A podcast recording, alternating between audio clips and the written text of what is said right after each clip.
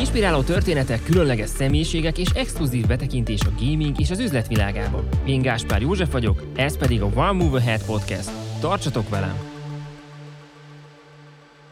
Köszöntöm a kedves hallgatókat! A mai témánk az e-sport lesz, és ehhez nem is találhattam volna magamnak kellemesebb beszélgető partnert, mint Ajdrenkovics Zolit, akinek két idevágó könyve is megjelent a témában. Szia Zoli! Sziasztok!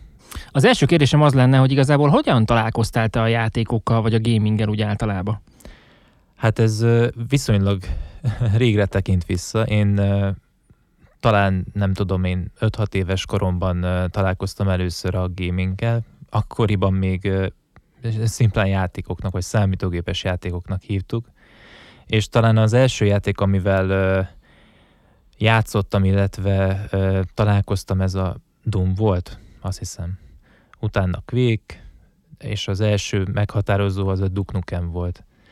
És ö, valahol ott kezdődött egyébként a játékok iránti szeretetem. A legszebb az volt egyébként, hogy ö, ezek nem saját gépen működő dolgok voltak, hanem a nagybátyámnak volt egy ö, akkoriban már PC gépe, és, ö, és úgy gondolom, hogy, hogy ez a fajta én nem értek hozzá, de ő nagyon ez indított el a felé, hogy ha már ő ért hozzá, akkor nekem is tök jó lenne, hogyha egy idő után lenne némi konyításom ehhez az egészet, és milyen király lenne, hogyha néhány év múlva a saját gépemen tudnék játszani. Persze akkor gyerekként még ez csak egy állam volt, de valahol itt indult el ez az egész.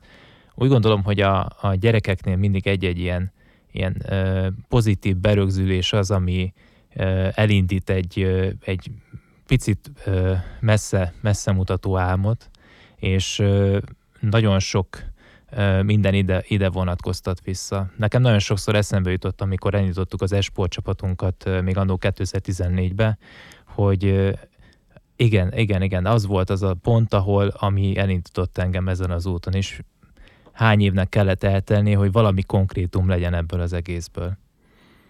Ez gyakorlatilag azt mondod, hogy az e-sport csapat, vagy az e-sport karrier, az már akkor úgy manifestálódott benned, hogy kicsiként, vagy kiskorodban érezted, hogy azért ebbe a gamingbe több van, és te mondjuk akarsz üzletileg foglalkozni vele? E, így nem, üzletileg még nem. Azért az ember tíz évesen nem foglalkozik még az üzlettel, de amikor, amikor meglát, meglátsz valamit, tehát gondolj abba e, bele, hogy amikor e, kimész a grundra focizni a srácokkal délután 6-tól 8-ig, és akkor tökre elfáradsz, hazamész, eszel valamit, és ugye a legtöbb gyereknek mi volt a következő dolog? Ugye ment az ágyba és aludt.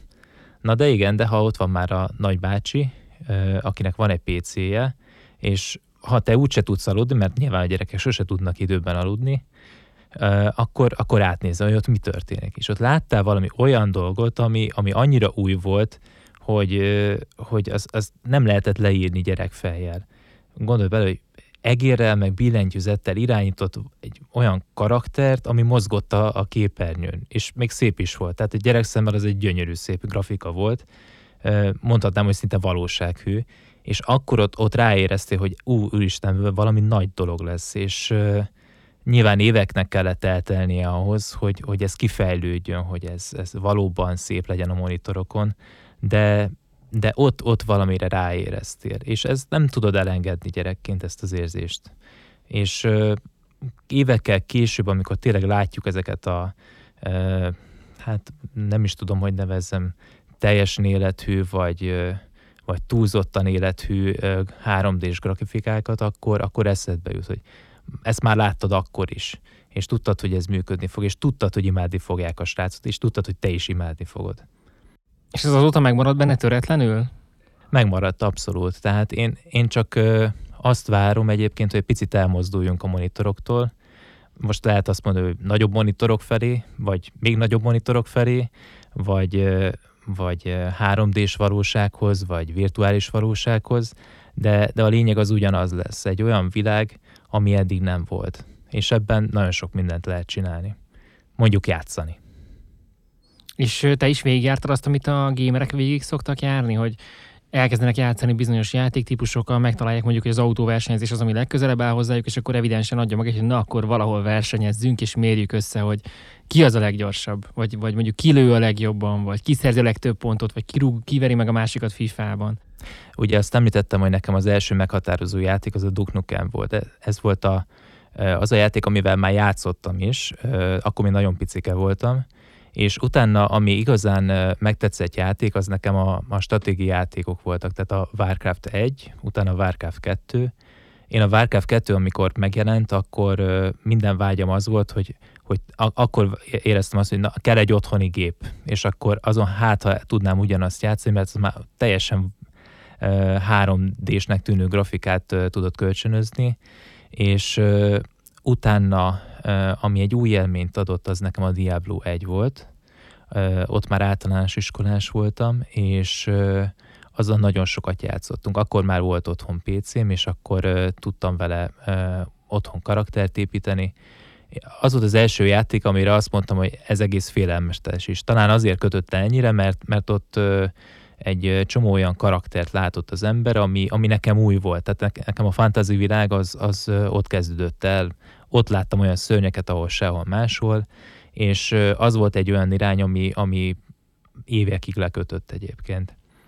Utána Diablo 2, és nekem a közösségi élményt, az nagyon érdekes módon, az is inkább a, a lövöldözős FPS játékokhoz kötődik, tehát amikor LAN jártunk középiskolásként, akkor azt hiszem, hogy Unreal Tournamentnek hívták a, a játékot, amivel már lanon játszottunk. Tehát azzal nagyon sokat lanoztunk, és a Quake 3 nekem nem volt annyira meghatározó, mert valamiért nem volt annyira népszerű abban a klubban, viszont utána jelent meg a, a Counter-Strike 1.0, azt hiszem, utána nagyon gyorsan az 1.1, és azok, azzal nagyon sokat játszottunk, egészen addig, amíg 1.6-nak hívták.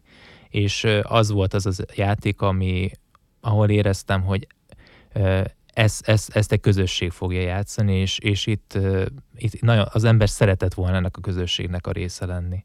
Nagyon sokat beszélgettünk róla, rengeteg jó meccset játszottunk egymás ellen, egymással, klánokat alapítottunk, mentünk klánvárra, de az tény, hogy én nem futottam be olyan karriert, mint a kodiák, de ettől függetlenül ugyanazt az élményt én is átéltem, csak kicsibe. És ha már átvezetted ilyen szépen az e-sportra, akkor azt mindenképpen ide befűzni, vagy ide gombolnám azt a témát, ugye, hogy egy olyan könyvet írtál, ami effektíve a leginkább előkerülő kérdések, a leggyakrabban előkerülő kérdésekre ad választ, ami az e-sporttal kapcsolatos, és ezt nagyon szépen tematikába foglaltad. Hogyha feltetném azt a kérdést, hogy mi határozza meg azt, hogy ki az, aki casual, ki az, aki mondjuk e-sport játékos, akkor mik azok a kulcspontok, mikor valaki azt mondhatja magára, hogy hú, én felismertem azt a jelet magamban, vagy azt a tehetség vonalat, vagy azt a szorgalmat, hogy nekem ezzel van értelme foglalkozni? Nagyon érdekes, hogy néhány hónappal ezelőtt egy szülő tette fel a kérdést, hogy hogyan ismerhetem meg, hogy a, a fiam az komolyan gondolja, hogy esportoló lesz, vagy, vagy igazából ő csak egy játékos, aki túl sokat játszik. És valóban nagyon érdekes a kérdés, hogy, hogy mik azok a pontok, mik azok a jellemzők, amiket figyelni kell. Az egyik nagyon fontos dolog, hogy hogyan szeretne fejlődni a játékba. A legtöbb játékos ha egy kicsit tudatosan magára, akkor felismeri azt, hogy ha még egy órával többet játszik a játékkal, azzal nem fog túl sokat fejlődni. Ezért elkezdenek tanulni. Méghozzá olyan legjellemzőbb az, amikor egy más, másoknak a videójából tanul mm, meg új dolgokat, mozdulatokat. És nyilván ez nem, nem ilyen egyszerű, tehát nem olyan egyszerű, megnézi az ember mondjuk egy StarCraft 2 világbajnoki mérkőzést, és akkor onnantól kezdve ugyanolyan jól játszik, mint a StarCraft 2 éppen aktuális világbajnoka, vagy ugyanez a, a Counter-Strike-ba, hogy megnéz egy világbajnoki mérkőzést, és akkor a taktikát, amit használt a csapat, azt egy az egybe le tudja másolni. De valóban a másolás az, ami, amiről fel lehet ismerni. Ez egy olyan pont, ami, amit a leg a törekvő, fejlődni akaró játékosokra nagyon jellemző. Szeretnének másolni. És ez valójában egy nagyon jól működő fejlődési útvonal. Hogy mik azok a pontok, többet akar, többet akar kihozni a játékból, szeretne jobb csapatba játszani, szeretne pénzt keresni vele, akármilyen meglepő, Nagyon sok játékos azt mondja, hogy tök jó ez a játék, de hát én játszani akarok vele, skineket akarok, sokat akarok eltölteni vele, győzni akarok. De az, aki, aki ki akar belőle hozni minél többet, abban megfordul a fejbe, hogy hogyan lehet mondjuk ezzel pénzt keresni. A pénzkeresés normális módon megjelenik egyébként a legtöbb fiatalban, és, és ez, ar, ez a önfenntartásra való törekvés, tehát hogy szeretnénk függetlenedni. És ez nagyon fontos, hogy, hogy lássák a fiatalok, hogy ebben van lehetőség, van potenciál. Nyilván azt nem tudják, hogy hogyan, vagy hogy mi pontosan a potenciál, vagy hogy hogyan lehet ebből kihozni a legtöbbet, de nyilván ezért találják meg nagyon sokan az esportot, mert hogy ott, ott vannak a versenyek, amiknek ugye nagy a versenynyereményük, illetve az összdíjazásuk. Úgyhogy én szülőként azt figyelném, hogy mi felé törekszik mondjuk a gyerek, hogy többet akar kihozni belőle, vagy egész egyszerűen csak még, több, még egy órával többet játszani. A, te tudásod, ahogy most már haladszik is a válaszodban, azért nagyon szerteágazó, de mégis nagyon aprólékos és nagyon részletekben menő. És ennek kapcsán a kérdésem az, hogy te hogy látod a hazai esportot? Hogy jutottunk el oda, ahol, ahol most vagyunk? Na, e, ez egy nehéz kérdés. Egyszerűen lehetetlen egyébként a, a históriát gyakorlatilag felvázolni akár néhány, néhány percben. Én úgy gondolom, hogy voltak azért kulcselemei ennek a dolognak. Itt gondolok játékokra, tehát a hazai esport a játékok mentén fejlődött. Én úgy gondolom, hogy a, a Counter-Strike 1.6 volt az, ahonnan, és most sokan, sokan egyből nekem ugranak, hogy de hát ott volt a Quake, és teljesen igazuk van. A Quake-ben is óriási sikereket értünk már el, sőt, azt megelőzően egyébként a StarCraft-ban is óriási sikereket értünk el, akár nemzetközi szinten is. De én azt gondolom, hogy a, a modern esportot azt a, valonnan 2011 környékén uh, szoktuk esportnak nevezni, egész egyszerűen, mert akkor jelent meg maga az elnevezés is. Ezt megelőzően kompetitív játéknak vagy Cyber Gamesnek hívtuk, mint ahogy a világbajnokság is a World Cyber Games volt nagyon sokáig. És ugye voltak a játékok. A LOL-nak Magyarországon nagyon sok mindent köszönhetünk. Én sajnálatos módon én keveset játszottam a lol de hát mindennel nem lehet. Ezt nekem is be kellett látnom, főleg így 34 éves fejjel, hogy mindennel nem tudsz játszani, mindent nem tudsz kipróbálni, vagy akkor tényleg csak játszol.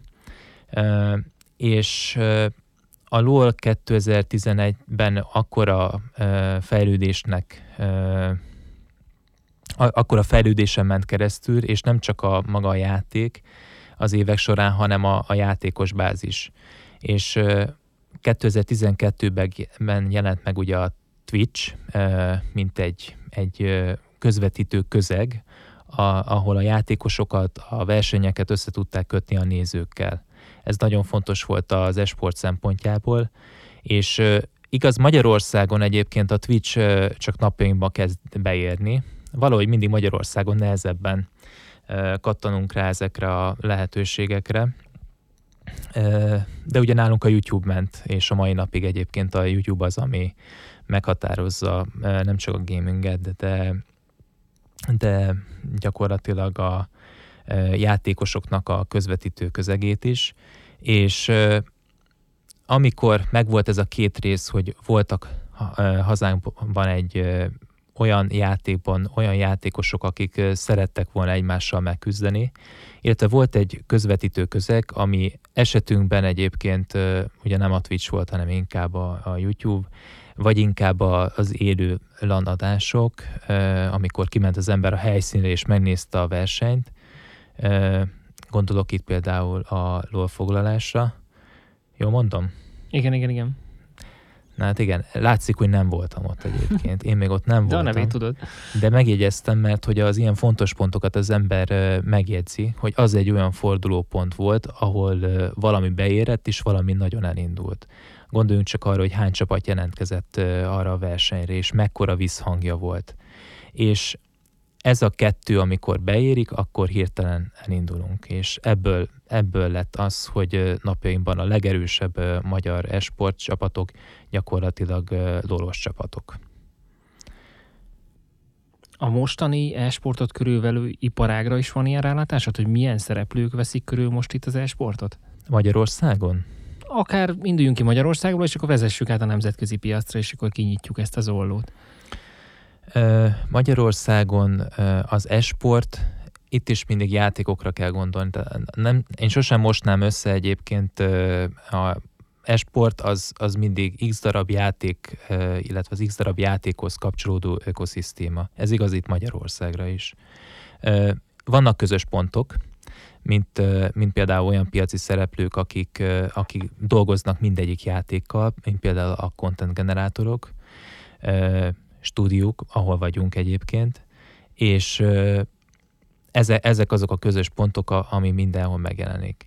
A csapatok nyilván nem tudnak több játékkal egyszerre játszani. Egész egyszerűen olyan, olyan skillsetet, olyan finom motorikus képességeket igényel egy-egy sport, amit, amit nem lehet átültetni egy másik esportba. Ha valaki tud nagyon jól fifázni kontrollerrel, hogyha átül a PC-hez, biztos vagyok benne, hogy ugyanúgy, ugyanannyi idő szükséges neki, hogy megtanuljon egy új játékot, mint akár nekem is. Évek. Évek. Úgyhogy ilyen szempontból mondom azt, hogy a játékok azok azért nagyon sok mindent definiálnak.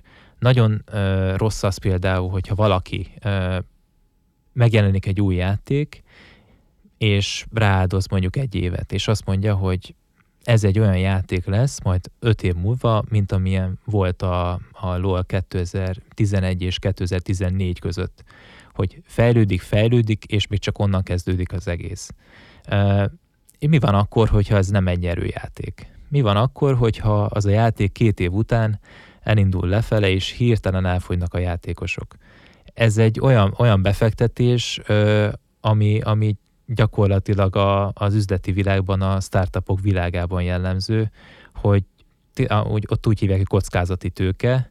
Itt, itt az ember a saját jövőjét kockáztatja, mert hogy az a tudása, ahogy előbb említettem, nem lesz máshol használható. Hát specifikus teljesen. Így van, így van, és innentől kezdve nagyon jó kell, nagyon jó kell fogadni, betelni gyakorlatilag a saját jövőnkre, illetve a saját skillsetünkre, hogy mit fejlesztünk, milyen játékot választunk.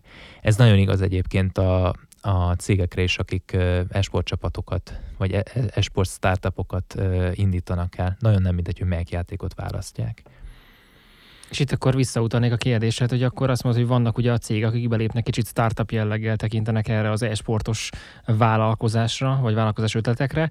Ki az, aki még megjelenhet itt ebben az e-kultúrában? Igen, alapvetően háromfajta cégtípust szoktunk megkülönböztetni egymástól, akik esport csapatokat indíthatnak. Az egyik a startupok, vagy esport startupok, akiket említettem, rájuk jellemző, hogy nagyon alacsony költségvetéssel indulnak, gyakorlatilag egyetlen egy céljuk van, hogy felérjenek a, a világ top csapatai közé. A második fajta organizáció ez a grassroots organizations.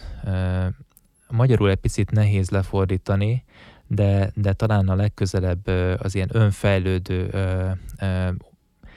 cégekhez közelíteném. Ez lefordítva egyébként olyan startupokat jelent, akik nagyon régen indultak. Gondolok itt például az Fnatic-ra. Az Fnatic már nem egy startup, egész egyszerűen azért, mert nem olyan befektetői vannak, nem annyira nem olyan tőkeerős, mint tíz évvel ezelőtt, hanem sokkal tőkeerősebb, és ők már nem dollár tízezrekről beszélgetnek, hanem dollármilliókról. Ez már nem ugyanaz a szint. Ez régen nem volt, régen nem voltak ki egyszerűen, egész egyszerűen ilyen erős piaci szereplők, viszont ezeknek a grassroots szervezeteknek a száma ez véges. Fel lehetne sorolni, világszinten van körülbelül 20-30 maximum, aki annyira tőkerős, hogy fel tudja venni a versenyt mondjuk egy, egy nagyobb sportklubbal. És ez a harmadik kategóriánk, a sportklub spin akik mint például a Paris Saint-Germain, vagy itt Magyarországon is jó néhány olyan sportklub van, akinek van már esport szekciója. Az ő tőkerősségüket nyilván az határozza meg, hogy a, a nagy szervezet nem csak esporttal foglalkozik, hanem elsősorban tradicionális sportokkal, és nyilván ők annyi erőforrást, pénzt csoportosítanak át ezekre a esport szekciókra, amennyit szeretnének. Ez nagyon fontos. Ez nem azt jelenti, hogy az esport náluk mindenhol tejben, vajban fürdik, de lehet, hogy tejben, vajban fürödhet, és lehet, hogy nagyon sok sportcsapatot tudnak ennek kapcsán elindítani. Gondoljunk csak az Ajaxra, akinek csak 10 darab FIFA játékosa van, és mindegyik kap egyébként külön-külön juttatást.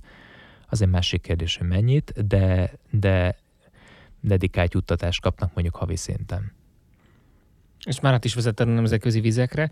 Ha azt nézem mondjuk, hogy Amerikába vagy Németországba hogy indult ki ez az egész, vagy mondjuk Dániába vagy Hollandiába, akkor egy teljesen más vonalat látok. Én visszaemlékszek a fiatal koromra, amikor voltunk így még a 2000-es évek elején, még Return to Castle Wolfenstein játékkal egy holland lanon, és emlékszem, hogy, hogy elmentünk az asztalunktól, ettünk valamit, és mire visszaértünk, konkrétan legalább négy vagy öt szórólap volt ott, ami egy olyan két-háromszáz fős lannak a reklámja volt, hogy akkor a következő hónapban ezek a rendezvények lesznek. Ekkor mi egy Dróm nevű rendezvényen voltunk, ami alapvetően ilyen 2000 fős LAN rendezvény volt, manapság ilyen már nincs is szerintem, tehát ez a Circus Maximus, ami volt mondjuk Németországban, a C-Max, vagy, vagy hát még ugye a Dreamhack akkor is alapult, meg még a Clanbase-nek a Eurocup-jairól beszéltünk, vagy a Clanbase eseményekről, ugye, amikor baromi sokan voltak, de hogy, hogy a kultúrának egy nagyon szerves része volt már akkor az, hogy a fiatalok tényleg nagy számban mentek el és játszottak egymással, ami egy másfajta fejlődési modell, mint amit te most vázoltál nálunk, mondjuk, hogy azért ezt, ha jól értem, mégis az internet volt az, ami, és a játék volt az, ami összekötötte őket, nem a közösségi élmény. Pontosan. Valamiért E, ez igaz egyébként Nyugat-Európára is, de nem minden országra, ezt, nagyon gyorsan hozzátenném. De mondjuk, hogyha Hollandiáról, Dániáról beszélünk, de még Lengyelországban is igaz egyébként, hogy ezek a LAN események, ezek kifejezetten a közösség összekovácsoló ö, ö, események voltak, ahova mindenki elment. Magyarországon ö, a mai napig nehéz olyan esporteseményt ö, ö, szervezni, amire mindenki azt mondja, hogy te e, ezen ott kell lennünk mert egész egyszerűen nem, nem alakult ki ez az utóbbi tíz évben. Ennek van egy nagyon fontos mellékvágánya, hogy azért ezekben az országokban, gondoljunk csak a, a Dániára, hány olyan Dán csapat van, aki világszinten híres, nagyon-nagyon sokat fel tudnánk sorolni, Astralis-tól kezdve, nagyon sok olyan apró csapatokon át, akik mondjuk nem annyira híres játékokban vesznek részt, de ugyanez igaz Lengyelországra, Németországban őrületes mennyiségű csapat van, és ott, ott a helyi közösség az igenis megmozdul minden olyan dologra, ami, ami 100 kilométeren belül van, vagy akár Németországban ez, ez nagyobb távolság is. Ott a 100 kilométer az a szomszéd falu, a 500 kilométer az meg a szomszéd város. Úgyhogy ez másképpen alakult. Magyarországon ne, valamiért nem vagyunk, nem vagyunk helyszínre járósak. Azért, az azért is izgalmas, mert ugye Magyarország Budapest központú, tehát egy város központú, Németország ott nagyon sok nagy város van, és azoknak a vonzás körzete azért összegyűjti az embereket.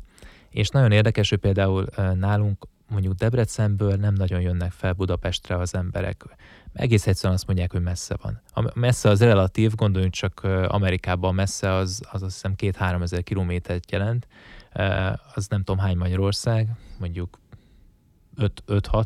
Hát nálunk azért már az 400-500 kilométerbe átmentél határtól határig maradjunk így annyiba. Van, így van. És ettől függetlenül nem nagyon szeretünk utazni. Mert, mert hogy a sok idő, mert hogy keressük azokat a lehetőségek, amik közel vannak, de a közel lévő lehetőségekhez sem megyünk ki, valamiért. És ez se volt mindig így. Tehát azért régen, ha csak a tradicionális sportokra tekintünk vissza, azért a 60-as években lementünk a meccsre. Tehát ott voltunk a stadionokban. És lehet azt mondani egyébként, hogy ha egy pillanatra csak a magyar foci nézzük meg, lehet azt mondani, hogy nem annyira jó most a magyar foci, mindenki gondoljon, amit akar, de hogy, de hogy nem megyünk ki a mérkőzésre. Mert, és, és nem csak a foci miatt kell kimenni a mérkőzésre, hanem a, a, a közösség miatt. Mert hogy ott, ott vannak a barátaink, mert hogy ott élvezhetjük a délutánt. Tehát a, a közösségi élmény az legalább annyira fontos, mint az, hogy mi történik az adott mérkőzésen. És ö, oly, olybá tűnik, mint hogy ez nem lenne annyira fontos most nekünk. Ami szerintem nincs így, csak újra meg kell találnunk ezt az élményt, és ezt nem találtuk meg az esport esetében sem az utóbbi tíz évben. Én úgy gondolom, hogy itt az embereknek kell, egy generációnak kell picit változnia, nem bírálva senkit, de ezt meg kell találnunk ezt az élményt, és ez nyilván csak akkor találja meg az ember, amikor az ember elmegy mondjuk egy ilyen esporteseményre. Én akkor világosodtam meg, amikor először a saját cégünknek, a Dokler Irodaháznak a székházába egyszer szerveztünk egy lant. Ez akkor volt, amikor alapítottuk a Dota 2-es csapatot, és szerettük volna meghívni a legjobb magyar Dota játékosokat gyakorlatilag a házunkba, hogy kipróbálhassák magukat versenykörülmények között, illetve hogy mi is lássuk őket versenykörülmények között.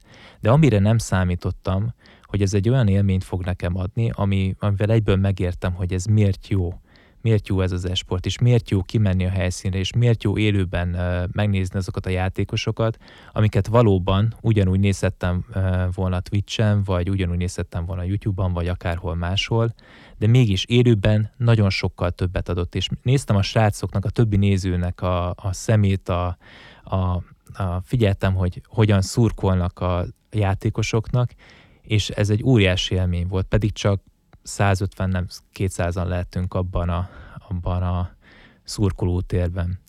És ez volt az az élmény, ami, ami megértette velem, hogy ez kell az embereknek, ez hiányzik az embereknek.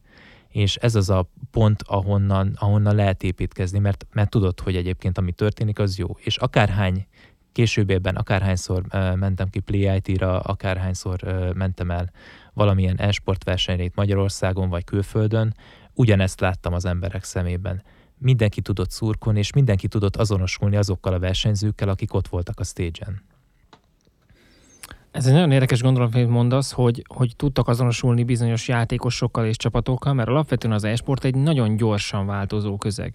Tehát míg a hagyományos sportokra azért jellemző az, hogy mondjuk egy Ferencvárosnak az összeállítása adott évben két-három játékos kivételével és két-három érkező bevonásával azért ugyanaz marad, tehát a csapategységnek ki tudjuk választani, hogy ki az, akit szeretünk, és az évekig ott fog valószínűleg játszani.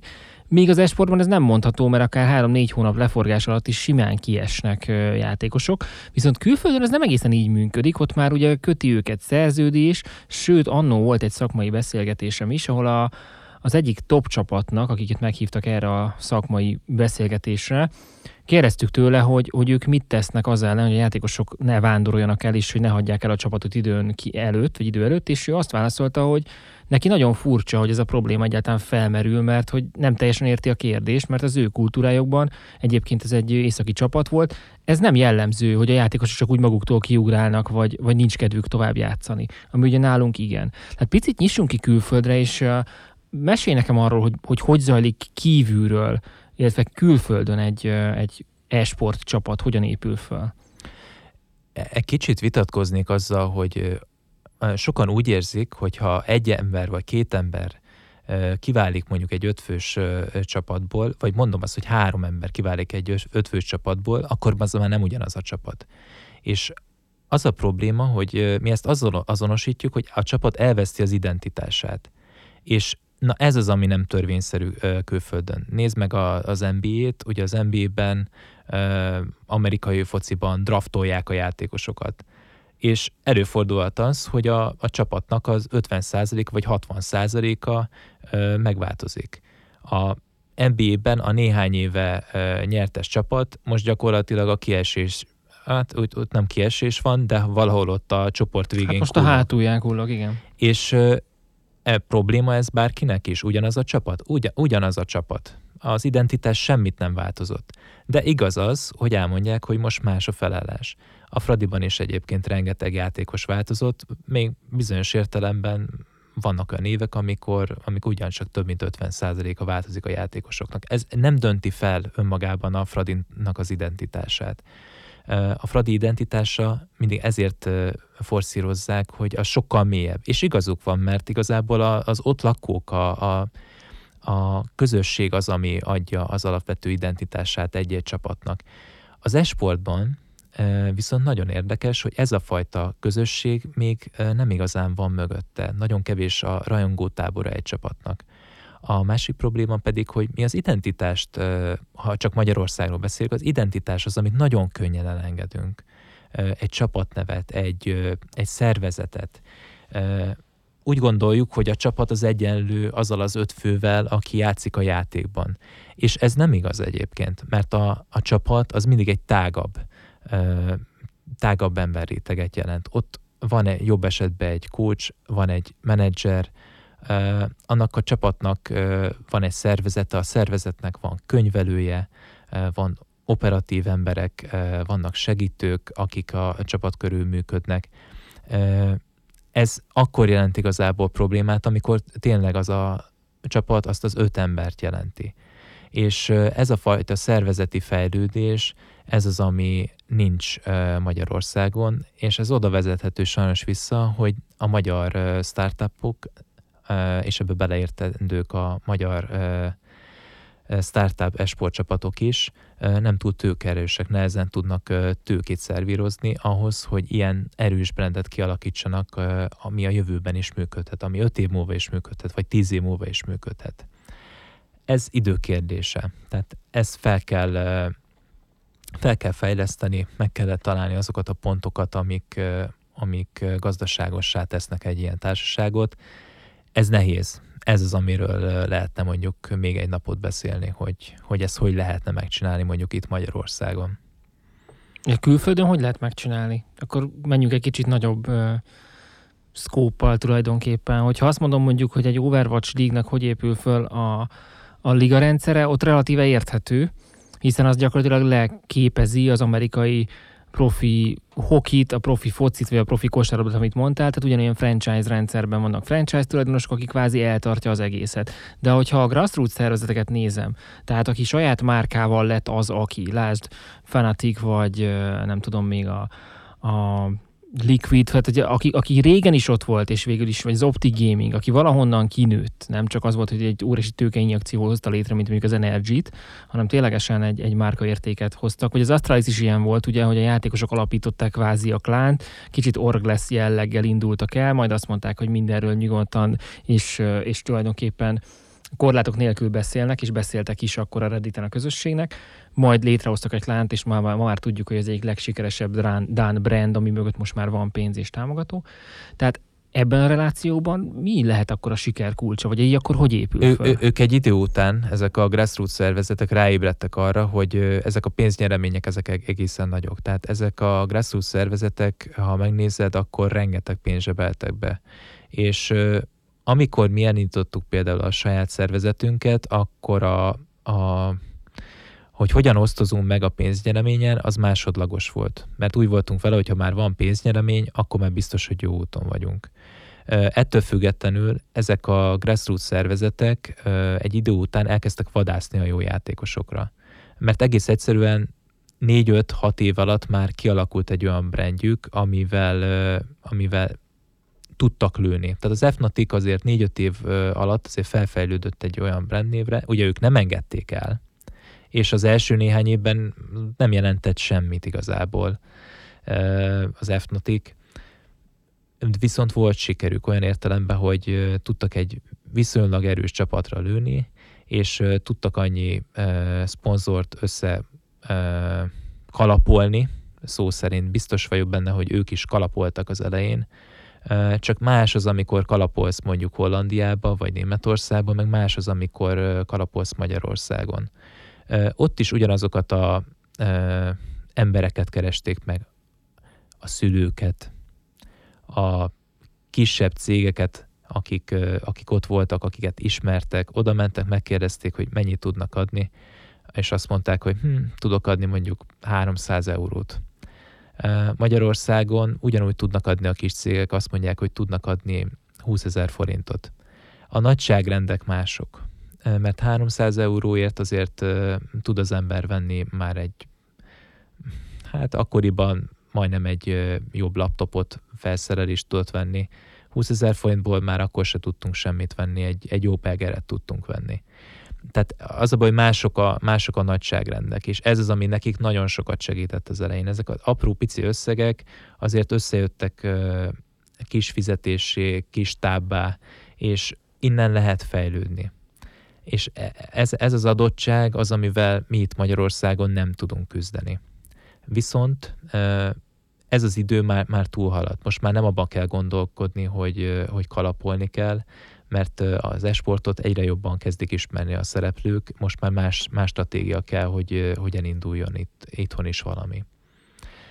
De visszatérve így a, a kérdés elejére, hogy, hogy ez hogy történt külföldön, ugye volt egy ilyen kalapolós időszak, amikor megkerestek, próbálták a kapcsolathálójukat építeni, és ez az, ami igazából egy idő után beért. Tehát onnantól kezdve, hogy négy évig ott vagy azért a nemzetközi, ha nem is nemzetközi, de mondjuk az európai piacon, és azért ott vagy a konferenciákon, ott vagy a versenyeken, onnantól kezdve már elkezdenek hirtelen könnyed, egyre könnyebbek lenni ezek a lépések. Egy idő után ráébredtek, hogy kell egy erős szervezet, akkor lett, alapítottak egy normális céget, akkor már lett ügyvezetője, akkor jöttek az első nagyobb szponzorok, és az első nagyobb, ott, ott is a, a pénzösszeg, amivel hozzájárultak, az gondolom minimális volt, tehát így talán néhány ezer, talán néhány tízezer euróról beszélünk. Uh, utána, amikor rájöttek, hogy igen ám, csak hogy ott vannak még a versenyeremények, amik nagyon jól kiegészíthetik, és hogyha mondjuk nyerünk egy százer dollárt vagy eurót, és annak mondjuk az 50%-a megmarad a szervezetbe, abból tudunk építkezni. És ezekre az összegekre mentek rá egy idő után, és ehhez ért, jól értették, hogy több csapat kell, több játékban, és olyan csapatok, akik, akik nyerők. Nem véletlen az, hogy például a Dota 2-ben nagyon sokszor láttuk azt, hogy olyan csapathoz mentek ö, oda, akik eleve bejutottak a, az International-re, a, világbajnokság döntőjére, a legjobb 16 csapat közé. Nevük se volt, másnap már a Liquid vagy, a, vagy az Fnatic színébe játszottak. Ezt nagyon sokszor tapasztaltuk egyébként 2014-16 között, ahol ugye volt három világbajnokság. Ez egy nagyon jó stratégia. Ezt Magyarországon is megcsinálhattuk volna csak egész egyszerűen nekik volt olyan kapcsolati hálójuk, amivel őket már ismerték, és elhitették azt, hogy mi már nagyok vagyunk. A mai napig egyébként vannak olyan, olyan hibák ezekben a grassroots szervezetekben, amik pont úgy oda, ugyanoda vezethetők vissza, hogy, hogy honnan kezdték. Ők is egy startup alapvetően. És ezt a startupságot ezt ki kell nőni egy idő után. Úgyhogy a, a nekik egy teljesen új út nyílt gyakorlatilag néhány évvel ezelőtt, amikor viszont megjelentek a nagy tőkések az esportban, és mindenki azt kereste, hogy hol lehetne befektetni nem 10 ezer eurót vagy 10 ezer dollárt, még csak nem is 100 ezer dollárt, hanem akkor valahol a lélektalani határ az egy millió volt. És akkor egy millió dollárra kihez tudok oda menni. És maradtak ezek a nagyon régi grassroots szervezetek, Fnatic, Liquid, sorolhatnám még, akikbe mondjuk belerakták ezeket az összegeket. Az egy másik kérdés, hogy ezzel hogyan tudnak tovább növekedni, hogy mit tudnak ebből kihozni, mert hogyha azt nézzük, ők a mai napig egyébként csapatokat menedzselnek, akik ugye vagy nyernek, vagy nem nyernek az adott bajnokságokon, vagy világbajnokságokon. Jó kérdés, hogy van-e ebbe lufi? Ezt se tudjuk én, én úgy éreztem, illetve úgy érzem mostanában, hogy, hogy ebbe most bele is raktak egyébként a nagy tőkések egy lufit, ami nem, a, nem az Fnaticot vagy a, vagy a nagyobb grassroots szervezeteket jellemzi, hanem egész egyszerűen, amikor hirtelen nagyok lesznek az elvárások egy ilyen szervezettől, ott szoktak jönni általában a problémák is amiket megpróbálnak leverni először saját magukon, a saját munkatársaikon, aztán a saját munkatársaik továbbadják, akik képen mellettük vannak, és a többi, és a többi, és általában ez vagy egy szervezetnek a végnapjaihoz ér, vagy meg tudják ugrani ezt a dolgot, vagy kipukkan a lufi, és marad a realitás. Nagyon sok szenárió lehetséges ezen a téren. Amit nevezhetünk itt realitásnak?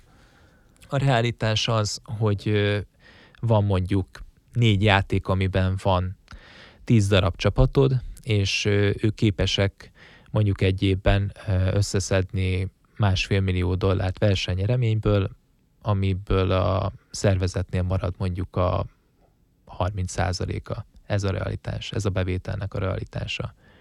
Plusz még el tudnak adni pólóból, meg pulóverből, meg egérből, nem tudom, még tízezer darabot, aminek mondjuk nem tudom, 20% náluk marad royalty-ba és a többi, amit, amit még merchandise-ban el tudnak adni. De ez a realitás. Tehát az, a, realitás mindig az, amiből valódi bevételed van. Az, az nem realitás, hogy leírok egy papírra egy terben, hogy ebben az évben fog generálni mondjuk 10 millió dollár bevételt, amiből itt fog maradni mondjuk 8 a zsebembe. Ez, ez nem realitás, amikor ezt leírod. De ugyanakkor, amikor valaki egy millió dollárt rak egy cégbe, akkor ezt kéri meg, megkérdezi, hogy hol tartasz most, de hát nyilván az elvárás nem az, hogy ott tartsál, ahol jövőre is, ahol most vagy, hanem ugorj egy nagyot. Kérdés, hogy ezt az ugrást meg tudod-e tenni. Minden startupnál ez az elvárás egyébként. Belerakok pénzt, az az elvárás, hogy nem, nem az, hogy dupláz, vagy tripláz, tízszereződj meg, nőj egy nagyot. És ez az a elvárás, ami most a ezeknél a grassroot, régi hagyományos grassroot szervezeteknél van. Mondjuk ehhez képest az Overwatch Liga meg pont, hogy máshogy épül fel, mert ugye a, a liga szponzorok konkrétan a játékosok életébe is beleszólnak olyan módon, hogy ugye a játékosoknak megvan egy minimális szabott fizetése a liga által határozva, ez 50 ezer dollár per év, és e fölére már lehet menni, de ennek minimálisan benne kell lenni, tehát ennél, ez alá nem lehet menni. És jönnek szponzorok, nem tudom, mint a KitKat vagy a Toyota, akik kvázi azt érik el, hogy a liga összes játékosát bevonhatják bizonyos kampányokba, vagy éppen a talenteket, ugye akik a kommentátorok, kvázi egy identitás is épít magának a liga a játékosok által, illetve hát értékesíti őket, mint marketing eszköz. Tehát picit más ez a franchise felépítés. De visszatérve ahhoz, amit te mondasz, ha jól értem a szavaidat, akkor Magyarországon ez még mindig egy olyan terület, ami kvázi kiaknázatlan, tehát ha valaki picit evel a startup gondolkodással neki megy, és úgy gondolkozik ebbe, hogy egy csapatot, ha felhúzok úgy, hogy reális célokat tűzök ki, megtalálom hozzá a játékosokat, már pedig azért Magyarországon vannak nagyon-nagyon jó játékosok valóban, akkor ez egy életképes modell lehet, és a mostani tulajdonképpen streames vonallal, amit a Twitch meg a YouTube képvisel, össze lehet kalapozni azt a pénzt, amit mondasz, kiegészítve a szponzorációval, kvázi már ott vagyunk a nemzetközi versenyek kapujába, és nagyjából ugyanazon a pályán kezdünk el futni, ahol ők is. Teljesen egyetértek. Ugye ami nem volt, és ezt nagyon jól mondtad, nem volt tíz évvel ezelőtt, hogy Twitches, meg YouTube-os, ilyen, ilyen bevételek nem voltak akkoriban, és való igaz az, hogyha bárki a mai napon leülne és komolyan elkezdene mondanám, hogy tartalmat, de, de ha a saját gyakorlását Twitchre feltolni, és ne adj Isten még angol tanulásképpen megpróbálná ezt angolul előadni, akkor egészen, egészen szép számokat lehetne elérni. Nyilván ez valahol a szórakoztatóipar is, de én láttam olyan embereket, illetve látok a mai napig olyan embereket, akik ugye nem angolul, de magyarul csinálják, amit csinálnak, de még, végül is mégiscsak játszanak. És van bevételük, van uh, havi szinten jól kimutatható bevételük. Az is igaz, hogy nem tegnap kezdték, de ha az ember uh, van annyira elszánt, hogy tényleg karriert szeretne építeni egy sportban, és elkezdi mondjuk 18 évesen, és hobbiként uh, uh, minden nap leül uh, egy jól definiálható mikrofon elé, meg jól definiálható kamera elé, és egy minőségi tartalmat, egy szórakoztató három és fél órát ad minden nap a rajongóinak, akkor azt az emberek szeretik. Azért, azért lehet rajongani. És azért fizetnek is egyébként a fiatalok meglepően, meglepően sokat. Ebből lehet építkezni. Most gondolj bele, hogyha nem egy emberről beszélünk, hanem mondjuk öt ilyen emberről beszélünk, akiket beleraksz egy csapatba, és, és, és elke, elkezded építeni ezt az egész történetet. E, ugye ez régen nem volt. Mi, amikor a 14-ben elkezdtük a gyakorlást, mondhattam volna a srácoknak, hogy közvetítsétek a gyakorlásotokat mindenki a saját Twitch csatornáján, mert volt saját Twitch csatornájuk, de, de ők nem hittek abban, hogy ebből bármilyen összeg befolyhatna, és igazuk is volt egyébként. Abban az időben én nem éreztem azt elég erősnek, hogy, hogy azt elő, erőltessük. Ha ma kezdeném, akkor, akkor azt mondanám, hogy igenis, ugyanúgy fejleszteni kell a, a Twitch csatornát, és a, a gépek erősségében már akkor se volt probléma, simán lehetett volna egyszerre játszani, twitchelni, bármit lehetett volna csinálni, és ha azt a gyakorlási óra mennyiséget adásba fordítottuk volna át, hát egészen izgalmas dolgok jöttek volna ki, hogyha folyamatosan élőbe toltuk volna a gyakorlásainkat. Szó szerint minden nap, kivétel hétvégén. Lehet, hogy lett volna egy, egy egész erős követő táborunk. Még akkor is, hogy a Dota 2 akkoriban nem volt annyira népszerű Magyarországon. Úgyhogy ez az a lehetőség, ami régen nem volt, most 2019-ben már van. Ugyanez igaz a YouTube-ra is egyébként, ezt sose felejtsük el, hogy az a, az a konzerv, az a konzerv, amihez mindig vissza lehet nyúlni, és igenis, és nagyon sokan visszahallgatják ezeket, a, ezeket az adásokat is, pusztán, pusztán a játék az, ami érdekli az embereket.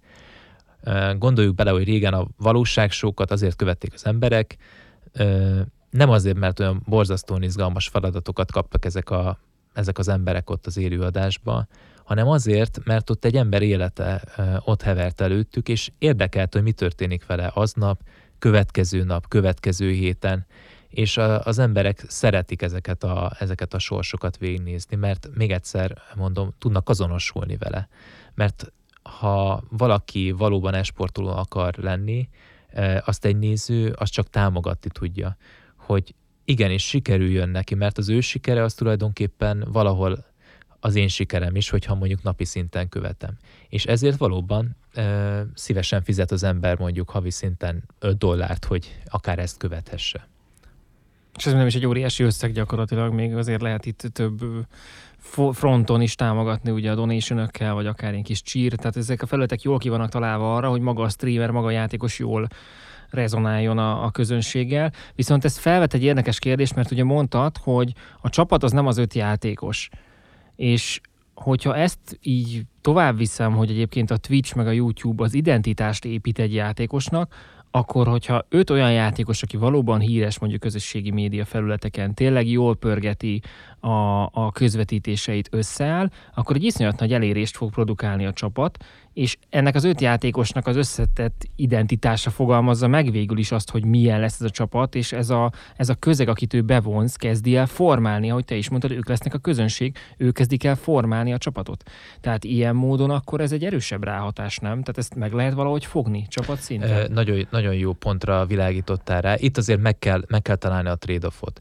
Tehát ö, nem mindegy, hogy a, a csapatnak mi a célja hogyha a csapatnak nincs egy erős célja, hogy valóban szeretne ezeken a versenyeken részt venni, mert nagyon sok streamert látok, akik, akik megragadnak a, a, a streamnél, és azt mondják, hogy ebből ki lehet hozni azt a maximumot, amire én vágyom.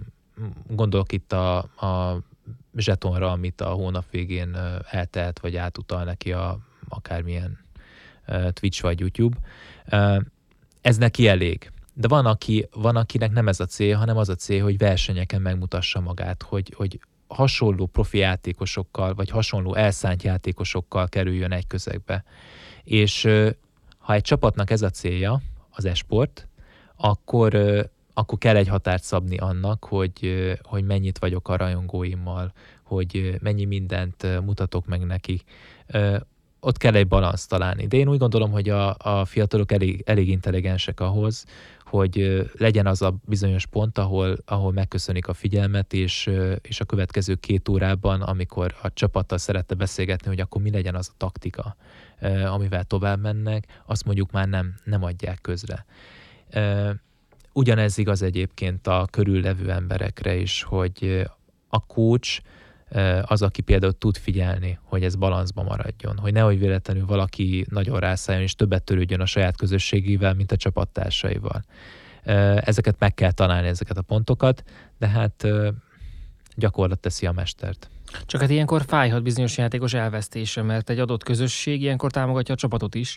Tehát mennek egy csapat után, az tényleg pénz, amit elköltenek a csapatra, pont, hogy mondtad, veszik a merchandise-okat, támogatják a játékost, és itt ugye még van a nyeremény pénzen kívül még egy nagyon for, fontos forrás, ha mondjuk a Steam-et veszem, ugye ezek a matricák, tehát a harmadik féltől bejövő tulajdonképpen osztalékos nyereségek, fogalmazzunk így, az ilyen affiliate nyereségek, amik azért akár lehetnek 20-30 ezer euró is, és hogyha azt nézem, hogy egy versenyen nyer a csapat akár csak 50 ezer eurót, tehát megengedi magának, hogy a harmadik helyen végezzen, vagy csak 5 ezer eurót mondjuk a nyolcadik helyen, de a matrica pénz, mert népszerű játékosok, vagy az egyéb ilyen kiegészítőből bejön 20-30 ezer euró per hó, akkor, akkor azért az fájhat, hogyha a játékos egyszer csak eltűnik valami kapcsán, és ez a, ez a bevétel kvázi kiesik.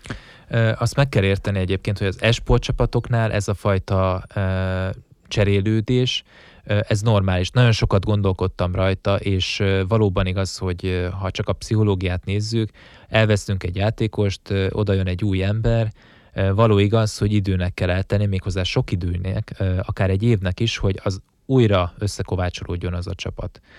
Én azt mondanám, hogy ezt az NBA-be mindenhol máshol meg tudják ugrani, esportban is, Cségóban is, Dotában is, LoL-ban is, Fortnite-ban is, ha majd egyszer valóban lesz esport belőle, meg fogják tudni ugrani a játékosok.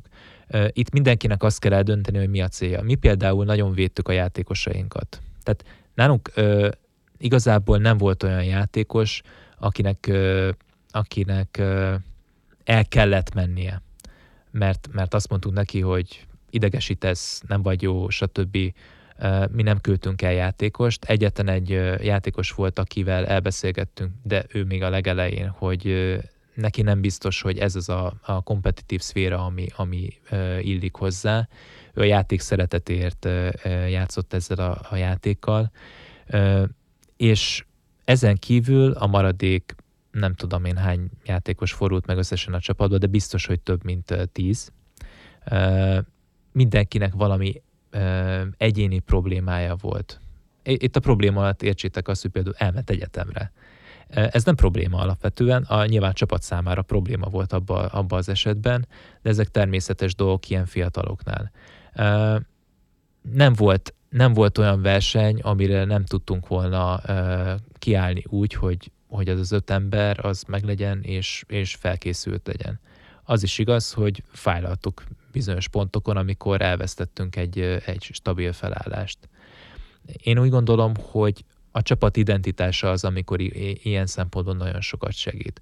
Amikor az új játékos is tudja, hogy valahova érkezik, nem pedig egy random five stack az, ami, ami most éppen feláll megint, és akkor vele szerencsét próbálunk a nagyvilágba ha valahova érkezik az ember, és ennek a csapatnak vannak már olyan értékei, amik, amiket megtart hosszú távon, és, és szeretne kamatoztatni a versenyeken vagy gyakorláson, ha az új ember már ezekkel az értékekkel találkozik, akkor, akkor ez a folyamat gyorsabb. Akkor, akkor nincs ennyi vesződés, nincs ennyi fejfájás, nem kell ennyit magyarázkodni az embereknek, hogy Nekünk az fontos a csapat számára, hogy mindenki őszinte legyen egymással. Ha valaki egy ilyen csapatba érkezik, akkor ott nem lesz kérdés, hogy ott őszintének kell lenni. Ott, ha nem tetszik, akkor ne, nem, nem tud jönni a csapatba.